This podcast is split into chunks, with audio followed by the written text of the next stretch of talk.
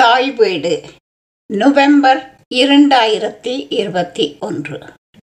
தி ஜானகிராமனின் இசை இன்னும் ஒரு பக்கம். ஐயரும் ஐயாரும் சங்கீத சேவை. எழுதியவர் செல்வநாயகி ஸ்ரீதாஸ். தி ஜானகிராமனின் இசை பயிற்சி ஓர் ஆய்வு என்னும் எனது கட்டுரையை தொடர்ந்து தி ஜானகிராமனின் இசையின் இன்னும் ஒரு பக்கம் காண விளைந்த முயற்சியே இந்த ஆய்வாகும். இசை சார்ந்து இக்கட்டுரையுள் நுழைவதற்கு முன்பாக தமிழ்நாட்டின் இசை பாரம்பரியம் பற்றியதொரு சிறிய விளக்கம்.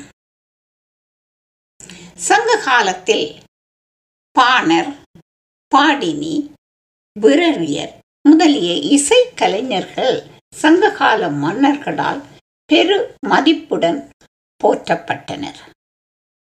சங்ககால பிற்பகுதியில் தமிழகத்தில் நடந்து கொண்டிருந்த ஓயாத போர் காரணமாக தமிழ்நாடு நிலையான தலைமைத்துவத்தை இழந்தது. சமூகம் பெரும் நெருக்கடியான ஒரு நிலையில் இருந்தபோது வடநாட்டிலிருந்து வந்து காலம் நோக்கி காத்திருந்த சமண பௌத்த மதத்தவர்கள் இந்த இடைவெளியில் புகுந்து தமிழ்நாட்டை ஆக்கிரமித்துக் கொண்டார்கள். இசை முதலிய கலைகள் மனித ஈடேற்றத்துக்கு முரணானவை என்னும் கருத்து தமிழ்நாட்டு கலை பண்பாட்டு வாழ்க்கை முறையையே மாற்றி அமைத்தது. இப்பாணர்கள் காலப்போக்கில் தாழ்த்தப்பட்ட தீண்டத்தகாத மக்களாக ஆக்கப்பட்டார்கள் என்பது வரலாறு. பாணர் பாடினி விரலியர் முதலாகிய அனைத்து இசைக்கலைஞர்களும் தம்மை ஆதரிப்பார் அற்றதொரு நிலையில்.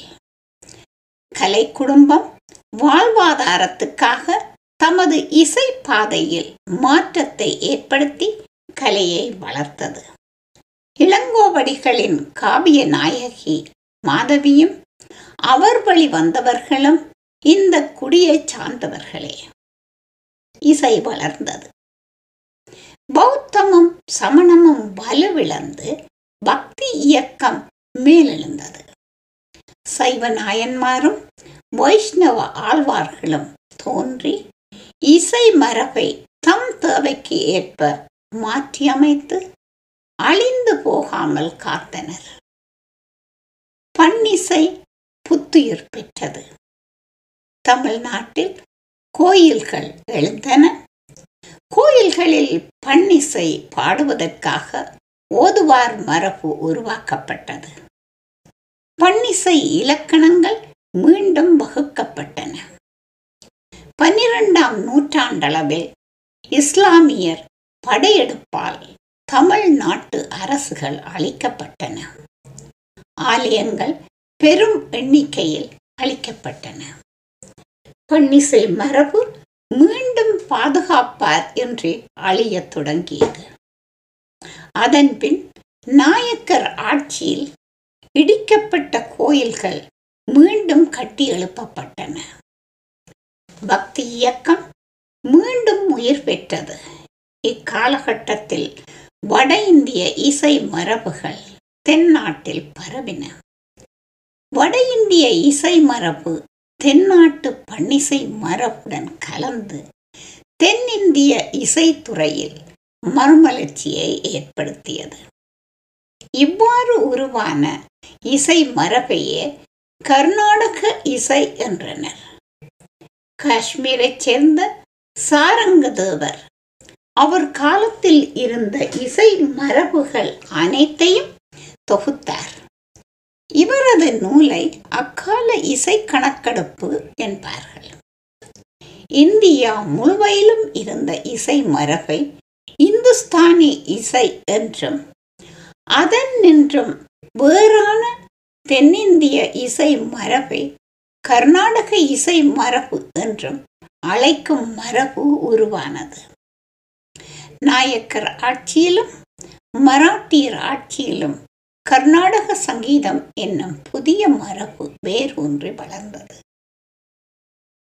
நாயக்கர் ஆட்சியில் கோயில்கள் புத்துயிர் பெற்றதால் கோவில்களை சார்ந்து வளர்ந்த பன்னிசையும் புத்துயிர் பெற்றது.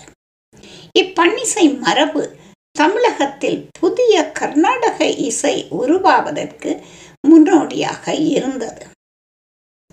அருணாச்சல கவிராயர் காலம் ஆயிரத்தி எழுநூற்றி பன்னிரண்டு முதல் ஆயிரத்தி எழுநூற்றி எழுபத்தொன்பது வரை.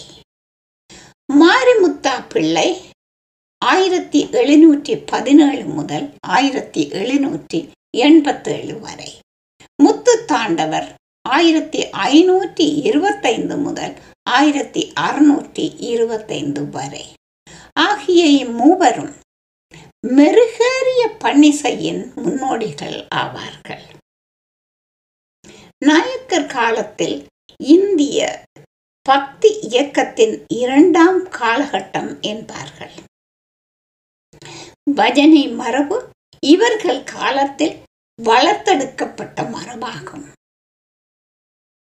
பஜனை மரபு வழியாக கர்நாடக சங்கீதத்தில் நாட்டார் அம்சங்கள் கலந்தன. பழைய கர்நாடக சங்கீத கச்சேரிகள் பஜனை போலவே இருந்தன. இதுவே கர்நாடக இசை வளர்ச்சி வரலாறு என்று கூறலாம். இருபதாம் நூற்றாண்டில் தி. ஜானகிராமன் காலத்தில் சென்னையில் இசை விழாக்கள் தொடர்பாக நடைபெற்ற பெரும் போராட்டத்தில் கர்நாடக சங்கீதத்துக்கு முழு உரிமை கொண்டாடிய பிராமணர்கள் பற்றியும் தமிழ்நாட்டின் இசைக்கலை பற்றியும் புரிதல் இன்றைய தலைமுறையினருக்கு தேவை. என்னும் காரணத்தினால் அதை பற்றியும் சிறிது பார்க்கலாம். அக்காலத்தில் கர்நாடக சங்கீதம் என்று வழங்கப்படும் தென்னிந்திய சங்கீதத்திற்கும் சாதியத்திற்கும் இடையிலான பிணைப்பு ஒன்று இருந்தது. தமிழ்நாட்டு இசை மரபு யாருடைய சொத்து? தமிழ்நாட்டின் இசையானது தமிழ்நாட்டின் பண்டைய பாணர் குடிகளுக்கும் பிற்காலத்தில் இசை வேளாளர் என்று கூறப்பட்ட சாதியினருக்குமே உரியது. ஏனைய அனைவருமே ரசனை சார்ந்து தமிழ் இசையில் ஈடுபட்டனர். கர்நாடக சங்கீதம் என்பது தெலுங்கு வடமொழி கீர்த்தனைகளை முதன்மைப்படுத்தும் பிராமணர்களால் ஆதிக்கப்பட்டது. மாறாக தமிழிசை என்பது தமிழ் மொழி பாடல்களை மையமாக கொண்டு தமிழர்களால் மரபு ரீதியாக வளர்க்கப்பட்ட இசை என பிராமணர் அல்லாதார் முன்னிறுத்தும் இசை ஆகும். Tamil இசை as a challenge to Brahminical music culture in South India by ஒஸ்கிடாட்டா டெராடா என்பவருடைய நூலிலிருந்து கட்டுரையின் மொழியாக்கத்தை முனைவர் மைத்திலி தயாநிதி அவர்கள் தாய் வீடு பத்திரிகையில் எழுதிய கட்டுரையிலிருந்து எடுக்கப்பட்ட பகுதி இதுவாகும். தி ஜானகிராமன் இருபதாம் நூற்றாண்டின் சிறந்த தமிழ் சிறுகதை எழுத்தாளர்களுள் ஒருவர். இவர் நூற்றுக்கு மேற்பட்ட சிறுகதைகள் எழுதியிருக்கிறார். இவரது சிறுகதைகள் காலத்தை வென்றவை. தனது கதைகளில் இந்த கலைஞர்கள் வாழுகிறார்கள். தாம் வாழும் காலத்து கொடுமைகளுக்கு எதிராக குரல் கொடுப்பது ஒரு வகை சமூகத்தில் ஊறிப்போன மரபுகளை வெறுமனே பார்த்து கொண்டு இருக்கவும் முடியாமல் எதிர்நீச்சல் போடவும் துணிவில்லாமல் தயங்கி தயங்கி நான் செய்வது சரியா என்னும் கேள்விக்கும் மனச்சாட்சிக்கும் இடையில் நடக்கும் போராட்டத்தில் மனச்சாட்சியே வெளியில் தலை காட்டுவது போன்ற இன்னுமொரு ரகம். நாளாந்தம் நடந்து கொண்டிருக்கும் அநீதிகளை நையாண்டி செய்வதன் மூலம் வெளி உலகுக்கு எடுத்து வருவது மற்றும் ஒரு ரகம். நான் ஆய்வுக்கு எடுத்துக்கொண்டிருக்கும் இந்த இரு கதைகளுமே இரண்டாவதாக கூறப்பட்ட ரகத்தை சார்ந்தவை. தி ஜானகிராமன் தான் தான் கண்டவற்றை கண்டித்தும் பயனில்லை என்ற நிலையில் இப்படியும் மனிதர்கள் இருக்கிறார்கள் என்று அத்தகையவர்களை அடையாளம் காட்டும் முயற்சியே இக்கதைகள்.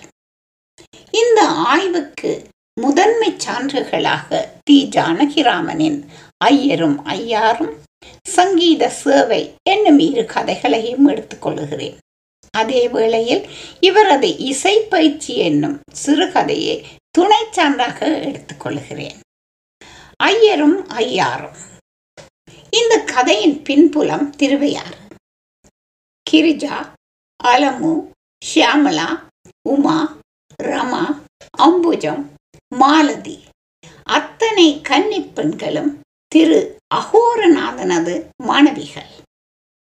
இவர்கள் இசை பெறும் மூவருள் ஒருவரான தியாக பிரம்மத்தின் திருநாளை காண்பதற்காக திருவை ஆற்றிற்கு அழைத்து வரப்பட்ட இசை கல்லூரி மாணவர்கள். மதராஸில் ஆனர்ஸ் படிக்கிறார்கள். எட்டு மாணவிகளும் சோழவள நாட்டின் இயற்கை அழகில் திளைத்தபடி காவிரி ஆற்றில் நீராடினார்கள். வழியிலே ஒரு உணவு விடுதியில் காலை ஆகாரத்தை முடித்துக் கொண்டார்கள். கடமை அழைத்தது. அகோரநாதன் திட்டமிட்டபடியே மாணவியர் அனைவரையும் உட்கார வைத்து ஒவ்வொருவருக்கும் எழுது சாதனங்கள் கொடுத்தார். திருவியாற்றின் முக்கிய தெருக்கள் சிலவற்றை உள்ளடக்கிய வரைபடம் ஒன்று தயாராக இருந்தது. ஆசிரியர் அகோரநாதன் திட்டம் தீட்டுவதிலும் அதனை செயற்படுத்துவதிலும் அதிபுத்திசாலி. ஒவ்வொரு மாணவிக்கும் உரிய அன்றைய செயல் திட்டம் தயாராக இருந்தது. வரைபடத்தில் ஒவ்வொரு மாணவிக்கும் இவ்விரண்டு தெருக்களும் நன்னான்கு வீடுகளும் அவ்வீடுகளில் அவர்கள் பேட்டி காண வேண்டிய நபர்களின் பெயர்களும் கொடுக்கப்பட்டிருந்தது. ஒவ்வொருவரும் அவரவருக்கு கொடுக்கப்பட்டிருந்த வீடுகளின் குறிப்பிட்ட நபர்களை பேட்டி காண வேணும். எத்தனைக்கெத்தனை அதிக புள்ளி விவரங்களை சேகரிக்கிறீர்களோ அத்தனைக்கத்தனை நாம் மேற்கொண்டுள்ள திறனாய்வும் உறுதி பெறும் இது அகோரநாதனின் கட்டளை. பன்னிரண்டு மணிக்கு திரும்பி வந்து சேருங்கள். தியாகராஜர் வாழ்ந்த இல்லத்தை காண செல்ல வேண்டும் என்றார். கள ஆய்வு தொடங்கியது. ஊர் குழந்தைகள் பலவிதமான வியாபார பொருட்களை விற்க வருபவர்களுக்கு பழக்கப்பட்டவர்கள். பாவம் மாலதி தன்னை அறிமுகம் செய்து கொண்டாள். தியாக பிரம்மம் இருந்த காலத்தில் திருவையாறு எப்படியெல்லாம் இருந்திருக்கும் என்று ஒரு புத்தகம் எழுதுவதற்கு புள்ளி விவரம் சேகரித்து வருகிறோம். இங்கே அனந்த லக்ஷ்மி பாட்டி என்று நூற்றாண்டு வயதான ஒரு பாட்டி இருக்கிறாராமே? அந்த பாட்டியிடம் சில கேள்வி கேட்கணும். பார்க்கலாமா? என்று தன் வரவின் காரணத்தை கூறினாள் மாலதி. கள ஆய்வுக்கான முன்னேற்பாடுகள் ஏற்கனவே நடைபெற்றிருந்தன. வீட்டுக்காரர்களுக்கு மாலதியின் வரவு முன்னமே அறிவிக்கப்பட்டிருந்தது. பாட்டிக்கு கண்ணிரண்டும் தெரியாவிட்டாலும் செவியிரண்டும் கூறியவை. மாலதியின் தியாக பிரமம் பற்றிய கள ஆய்வின் சாரம் இதுதான். அனந்தலக்ஷ்மி பாட்டி பத்து வயதில் மூன்றாம் இளையாளாக வாழ்க்கைப்பட்டாள். அவளுக்கும் அவள் கணவனுக்கும் முப்பத்தி ஆறு வயது வித்தியாசம். பாட்டியின் கணவன் தியாகராஜ சுவாமிகளிடம் நான்கு ஆண்டுகள் இசை கற்றார். சுவாமிகள் வீட்டில் நித்திய உற்சவம். சீதா கல்யாண உற்சவத்துக்கு பாட்டியின் ஆத்துக்காரர் குடலை குடலையாக பூ பறித்து கொடுப்பாராம். என் சுவாமி என் சுவாமி என்று தேம்பி தேம்பி அழுவாராம். தியாகராஜரிடம் கற்ற பாடல்களை இரவு பகலாக பாடிக்கொண்டே இருப்பாராம். தியாகராஜர் பற்றி பாட்டி கூறிய செய்திகள் எல்லாம் இசை விமர்சனங்கள் உட்பட அவரது கணவன் மூலமாக அவர் அறிந்தவையே தியாகராஜர் விடவிட என்று நல்ல சிவப்பாக இருப்பாராம். பாட்டி அவரை காணவில்லை. தியாகராஜர் திருப்பதிக்கு எப்படி போனார் என்னும் வினாவுக்கு அவர் கொட்டையூர் வழியாக போனா என்ன? கண்டியூர் வழியாக போனா என்ன? திருப்பதி போயிட்டு வந்துட்டார் விடுவியா? என்பதுதான் விடை. மொத்தத்தில் தியாகப்பிரமம் பற்றி பாட்டியிடம் பெற்ற தகவல்களை விட கூடுதலான தகவல்கள் மாலதிக்கு முன்னமே தெரிந்திருக்கும். தகவல்களா முக்கியம். ஆசிரியர் அகோரநாதனுக்கு சொல்லிக் கொள்வதற்கு கள ஆய்வுதானே முக்கியம்.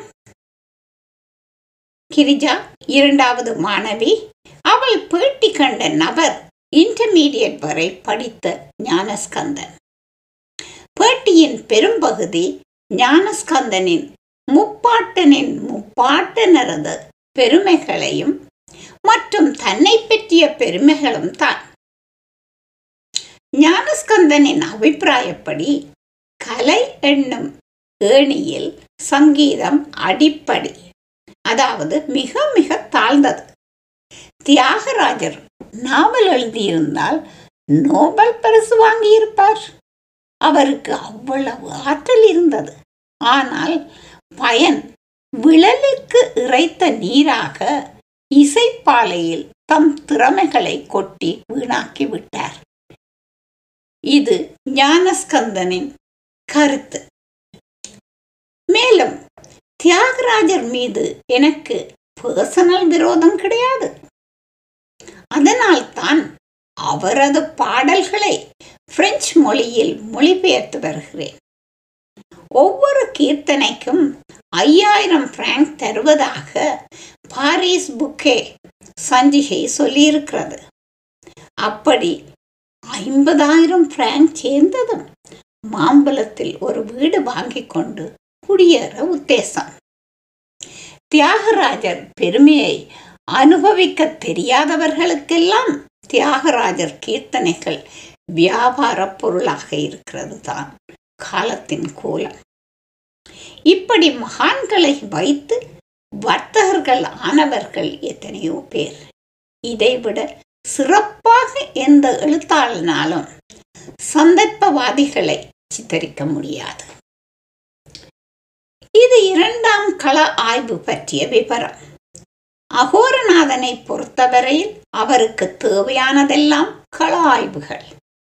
அவை பற்றிய விவாதங்கள் அல்ல அடுத்து அலமுவின் கள ஆய்வு குறிப்பு வருமாறு. அலமு பேட்டி கண்டவர் வைத்தியலிங்க ஆச்சாரி.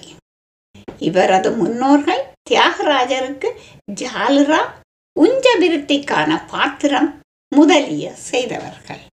இந்த சேவை காரணமாக அவரது வம்சம் பணம் முடையின்றி சீரும் சிறப்புமாக வாழ்ந்தார்கள் என்பதை நன்றி உணர்வுடன் நாத்தழுதலுக்கு கூறினார். அகோரநாதனின் கள ஆய்வில் இப்படி வினோதமான அம அனுபவங்களை இம்மாணவியர் அனுபவித்தார்கள். அடுத்தது உமா. உமா பேட்டி கண்டவர் ஜப் ஏச கவிராயர். அவரது பெரியன்னையின் முப்பாட்டினர் ஐயாரப்ப கவிராயர். அவர் தியாகராஜரிடம் அன்புடன் தெலுங்கில் பாடாதீர் மக்களுக்கு புரியும் தமிழில் பாடுவீர் என்று பலமுறை மன்றாடி இருக்கிறார் தமிழ்நாட்டு இசை புலவர்கள் இந்த தெரியாத மொழியில் பாடி இப்பாடல்களின் பொருள்கள் அனைத்தையும் சிதைத்து கொல்வார்கள் என்று எச்சரித்தார். இவரது எச்சரிக்கை இன்று மெய்யாகிவிட்டது. அடுத்தது அம்புஜம். அம்புஜம் பேட்டி கண்டவர் பிரணதாதிஹர சர்மா இவர் ஒரு எம்ஏ படித்து அரசாங்கத்தில் நல்ல பதவியிலிருந்து ஓய்வு பெற்றவர். இவர் தியாகராஜர் வருடா வருடம் சீதா கல்யாணம் செய்வதைக் கண்டு வெகுழ்ந்தார் மீனாட்சி கல்யாணம் செய்யலாமே? என்பது அவரது ஆதங்கம். இது அக்காலத்தில் இருந்த சைவ வைஷ்ணவ மோதல்களை காட்டுகிறதல்லவா? அவரது தாத்தாவின் எள்ளுப்பாட்டனான பஞ்சு ஸ்ரௌதிகள் தியாகராஜரை முகாலோபனம் செய்வதையே நிறுத்தி கொண்டார். இதற்கு மேல் அதிகம் சொல்லப்படவில்லை. அடுத்து ராமா. ரமா இயேசுநாத ராவுடனான நேர்காணல் மராட்டிய மன்னன் சரபோஜி அழைத்த போது தியாகராஜர் நரஸ்துதி இந்த நாவால் செய்ய மாட்டேன் என்றாராம். ராஜா தெய்வத்துக்கு சமானம். ஒவ்வொரு உயிரிலும் கடவுளை காணும் ஐக்கிய பாவம் தியாகராஜருக்கு இருந்திருந்தால் இந்த மாதிரி பதிலை அவர் சொல்லி இருக்க மாட்டார் என்பது அவரது கணிப்பு. ஏழு மாணவியர் ஐந்து நாட்கள் ஆளுக்கு நான்கு நேர்காணல். ஆக மொத்தம் இருபத்தெட்டு நேர்காணல்கள் நடந்து முடிந்தன. அகோரநாதன் ஐயரும் ஐயாரும் என்ற ஆங்கில நூலை எழுதி அடுத்த ஆண்டு பகுள பஞ்சமி அன்று நண்பரிடம் காட்டினார். நண்பர் இந்த நூலை மண்டூகங்கள் நிறைந்த இந்த தேசத்திலா வெளியிடுவது? நான் டேர்னருக்கு எழுதுகிறேன் என்று அதை அமெரிக்காவுக்கு அனுப்பினார். சங்கீத மூவரில் ஒருவரை பற்றி தானே எழுதியிருக்கிறார்? மற்ற இருவரையும் பற்றி திறனாய்வு எழுதட்டும். அதற்காக இருபதனாயிரம் டாலர் சாங்ஷன் செய்கிறோம் என்று பதில் கிடைத்தது. அகோரநாதன் அவற்றையும் முடித்து முன்னிரையில் மாணவியரின் உதவிக்கு நன்றி செலுத்தினார். இதன் பயனாக அலமுவுக்கு அமெரிக்காவில் படிக்க உதவி சம்பளம் கிடைத்தது. மற்றவர்களுக்கு சங்கீத பேராசிரியர்களாகவும் ஆசிரியர்களாகவும் இந்தியாவில் பல இடங்களில் வேலை கிடைத்தது.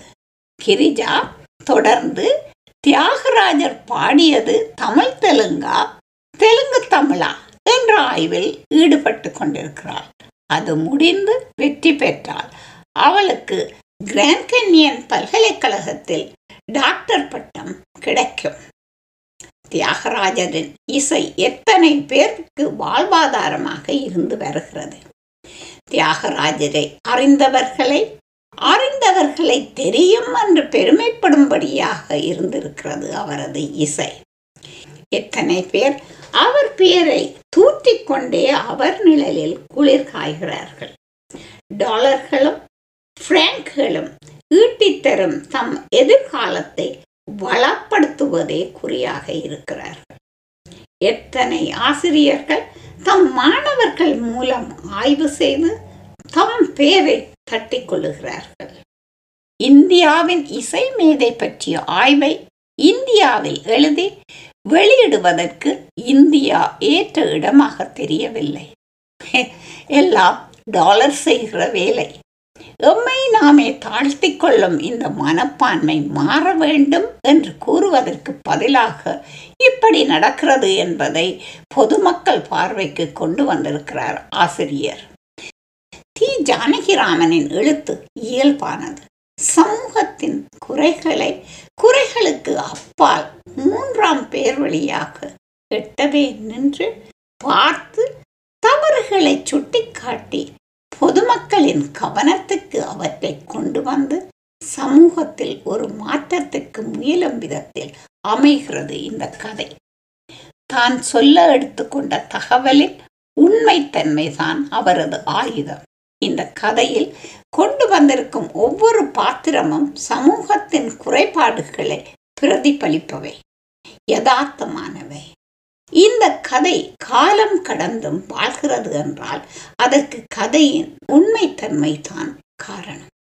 சபைகளிலும் சங்கீத உலகிலும் முன்னணியில் இருப்பவர்கள் எல்லாம் முக்காலே மூன்று வீசம் பயிற்சி பெற்றவர்கள் மட்டுமே. பாட பிறந்தவர்கள் இல்லை என்று அவருக்கு தோன்றுகிறது. அடுத்ததாக சங்கீத சேவை என்னும் சிறுகதை. இது தி. ஜானகிராமனின் சங்கீத சார்ந்த ஒரு சிறுகதை. மனிதர்களின் நடவடிக்கைகளை மனித மனங்களின் விகாரங்களை மனித பாத்திரங்கள் வாயிலாகத்தான் வெளிப்படுத்த வேண்டும் என்பது இல்லை. எலி அறிவும் தந்திரமும் கொண்ட உயிரினம். உலகத்தில் இரண்டாயிரம் எலி வகைகள் உள்ளன. உலகில் உள்ள பாலூட்டி இனங்களில் நாற்பது விழுக்காடு எலி இனங்களே.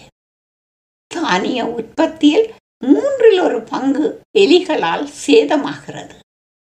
உண்பதை விட அவற்றின் சிறுநீர் புழுக்கை உரோமங்கள் மற்றும் நாற்றத்தின் மூலம் சேதமாவதே அதிகம் என்பது ஆய்வாளர்கள் கருத்து. சரியான ஊடகத்தைத்தான் தி ஜானகிராமன் தெரிந்திருக்கிறார். ஊமையன் சபையிலே உலருவாயன் மகா வித்வான் இது யாழ்ப்பாணத்தில் வணங்கும் ஒரு பழமொழி. நம்மில் பெரும்பாலானவர்களுக்கு நன்கு பழக்கமானதும் கூட. தி ஜானகிராமன் இசையில் ஆழ்ந்த ஞானம் உள்ளவர் அவரின் சங்கீத சேவை என்னும் கதை இப்பழமொழிக்கு சிறந்த உதாரணமாகும். இசை பயிற்சி மிக்க ஒருவர் கலை விலை போவதை இட்டு இவ்வாறான ஒரு கதையை எழுதுகிறார் என்றால் அவர் மனம் எத்துணை வேதனையை அனுபவித்திருக்க வேண்டும். தெய்வீகமான ஒரு கலை ஒரு தற்குறியின் கையில் விற்பனை பொருளாகி உள்ளதை மிக்க வேதனையுடன் பார்க்கிறார். என்றுதான் நான் இதனை பார்க்கிறேன். கதாசிரியன் தி. ஜானகிராமன் இதனை ஒரு நையாண்டி போக்கில்தான் அணுகியிருக்கிறார். விலங்குகளை கதாபாத்திரமாக்கி படிப்பினை கதைகளை உருவாக்குவது தமிழ் உலகுக்கு புதியதல்ல. பஞ்சதந்திர கதைகள் போன்ற கதைகளையும் விலங்குகளை பாத்திரமாக கொண்ட புராண கதைகளையும் நாம் நன்கறிவோம். மனிதர்கள் மேல் ஏற்றியிருக்க வேண்டிய குற்றம் குறைகள் அனைத்தையுமே ஒரு எலி மேல் ஏற்றியிருக்கிறார். இக்கதை எலிகள் உலகத்தை பின்னணியாக கொண்டு எழுதப்பட்டது. இந்த கதையின் நாயகன் விநாயகதாசன் என்ற ஒரு ஆண் எலி. பெரிய தந்திரவாதி. விநாயகதாசன் மனைவியான பெண் எலியினாலேயே ஆண் எலியின் இசையை சகிக்க முடியவில்லை. சிறந்த சங்கீதக்காரரான ஆவதற்கு நல்ல சுரஞானம் சுருதி ஞானம் லயம் குரல் வளம் இதுவெல்லாம் மட்டும் போதாது. ரயில் பிச்சைக்காரனுக்கு கூட இது எல்லாம் உண்டு. நான் இதையெல்லாம் தாண்டி ஆராய்ச்சியிலே ஈடுபட்டிருக்கிறேன். உன் அஞ்ஞானத்துக்கு இதெல்லாம் எப்படி புலப்பட போகிறது என்பது ஆண் எலியின் வாதம். ஆண் எலியின் சங்கீதம் கேள்வி ஞானம்தான் புகழ் அடைவதற்கு சங்கீதத்தை பற்றி பேசினாலும் எழுதினாலுமே போதும் என்பதுதான் விநாயகதாசனின் சித்தாந்தம். இராப்பகலாக லைப்ரரியில் தான் சீவியம். புத்தகம் எழுதியது மட்டுமல்ல அதனை பலர் அறிய செய்ததுதான் ஆண் எலியின் சாதனை. அதிர்ஷ்டக்கார எலி. லைப்ரரியில் அதனையும் இதனையும் பார்த்து புத்தகம் எழுதி பேரை சம்பாதித்துக் கொண்டது. அமெரிக்காவிலும் ஆப்பிரிக்காவிலும் உள்ள எலிகள் எப்படி வயல்களில் பொந்துகள் அமைக்கின்றன? புதிதாக மனிதர்கள் தெளிக்கும் நாசகாரி மருந்துகளை தின்று செத்து விடாமல் ஜீரணமாக்கி பிழைத்திருக்க என்னென்ன விஞ்ஞான முறைகளை மேல்நாட்டு எலிகள் கையாளுகின்றன என்னும் இந்த இரு விஷயங்களையும் ஆராய்ந்து வருவதற்காக அமெரிக்காவுக்கும் ஆப்பிரிக்காவுக்கும் சென்று வருமாறு விநாயகதாசனை அவனது தலைமை காரியாலயம் கேட்டுக்கொண்டிருந்தது. அந்த வித்வான்களை பற்றி இப்படி புத்தகம் எழுதி உலகம் பாராட்டினதாலேயே இந்த சந்தர்ப்பம் இந்த கௌரவம் எல்லாம் என்னை தேடி வந்திருக்கு தெரியுமா? என்றது ஆண் எலி. சங்கீதத்துக்கும் நீங்கள் அயல் மாடு போர்வதற்கும் என்ன சம்பந்தம்?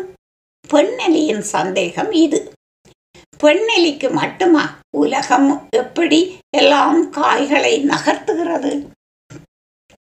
பார்க்கிற வேலை மட்டும் தெரிந்தால் போதாது.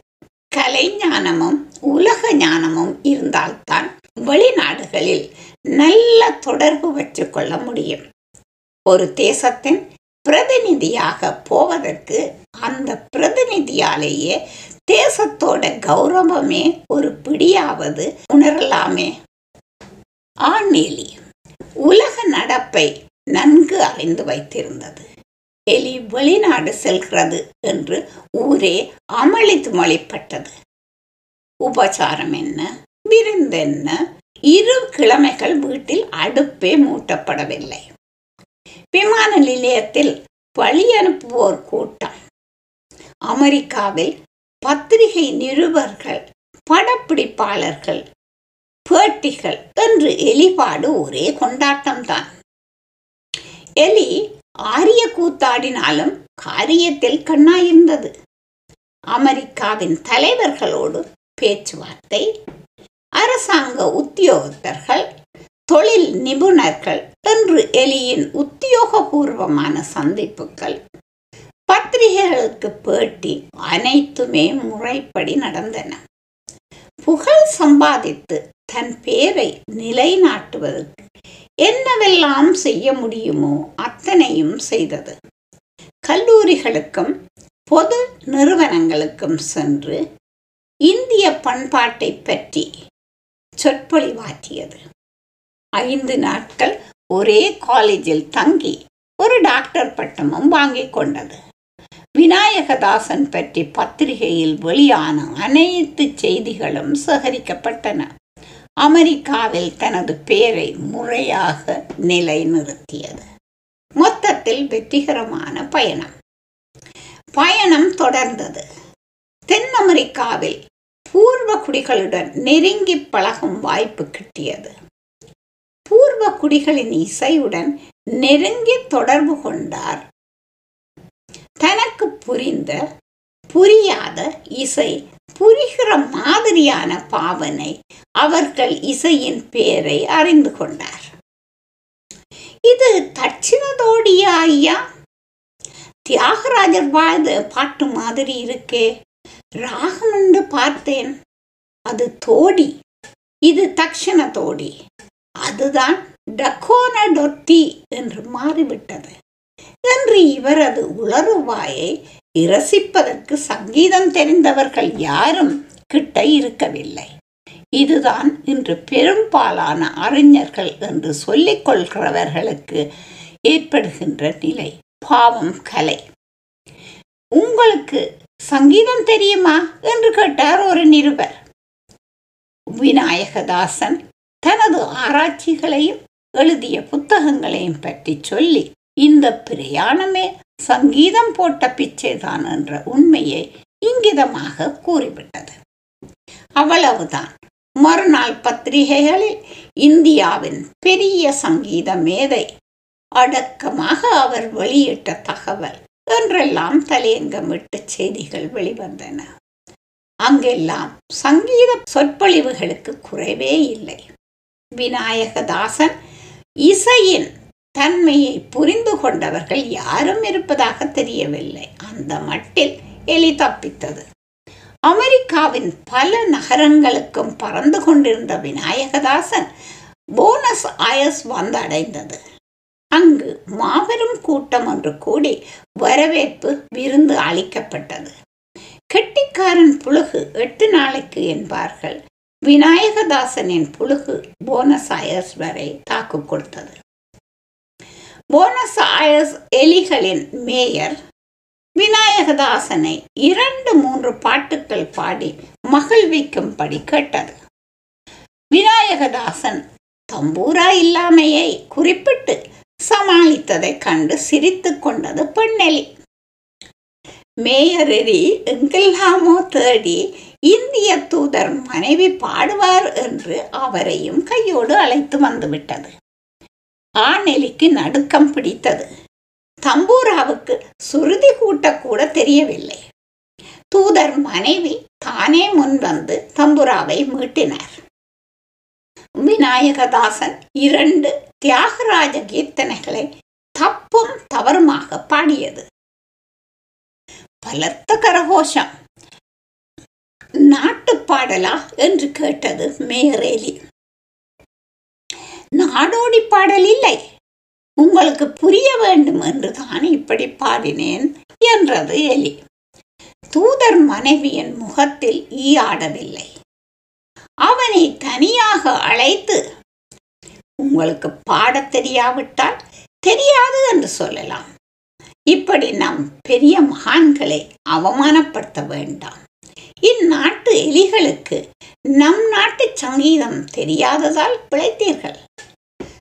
சுற்றுப்பிரயாணம் முடியும் வரை வேறு எங்காவது பாடினால் நம் நாட்டு பத்திரிகைகளுக்கு செய்தி அனுப்பி சர்க்காருக்கும் சொல்லி உங்கள் அறியாமையை அம்பலப்படுத்துவேன் என்று கௌரவமாக கன்னத்தில் அறையாத குறையாக சொல்லி தீர்த்தது. அத்துடன் நாகரீகமாக அன்று இரவு விருந்துக்கும் அழைப்பு விடுத்தது. இந்தியாவில் மாபெரும் தூதர் என்ற பாராட்டும் விருந்துக்களும் பத்திரிகை விளம்பரங்கள் என்ற கௌரவத்துக்கும் குறைவில்லை. பொங்கல் பண்டிகை அன்று சங்கீத மகார்ணவம் என்ற பட்டம் வேறு. பாடத் தெரியாதவர்களுக்கு எப்படி இந்த பட்டம் கொடுப்பார்கள் என்று விழித்தது மனைவியலி அடுத்த மாதம் ஆஸ்திரேலிய நியூசிலாந்து நாடுகளுக்கு இந்திய எலிகளின் நிரந்தர பிரதிநிதியாகி அங்கே போய் சங்கீதத்தை மறந்து இன்பமாக வாழ்ந்து வந்தது எலி என்பது கதை. இந்த கதை மூலம் கதாசிரியர் கூற வருவது உலகத்தில் இப்படியும் மனிதர்கள் இருக்கிறார்கள் என்பதை கண்டுகொள்ளுங்கள். இசை தந்திரசாலி கையில் வியாபார பொருளாகிறது. சந்தர்ப்பவாதிகள் நாட்டின் பண்பாட்டையே கேள்விக்குறியாக்குகிறார்கள். ஏமாளிகள் இருக்கும் வரை ஏமாற்றுக்காரர்களும் இருந்து கொண்டே இருப்பார்கள். கெட்டிக்காரன் புழுகு எத்தனை நாளைக்கு? என்று இப்படி பல கோணங்களில் பார்க்கலாம். இன்றல்ல. ஆயிரத்தி தொள்ளாயிரத்தி ஐம்பத்தி ஒன்பதிலேயே இப்படியான எத்தர்களுக்கு குறைவில்லை. மக்கள் விழித்துக் கொள்ளாவிட்டால் தொடர்ந்தும் இது நடந்து கொண்டே இருக்கும். உயிரினங்களின் நடத்தைகளை அளந்து அறிவதற்கு ஏற்ற அளவுகோலை இயந்திரத்தை இன்னும் மனித இனம் கண்டறியவில்லை. நன்றி. வணக்கம்.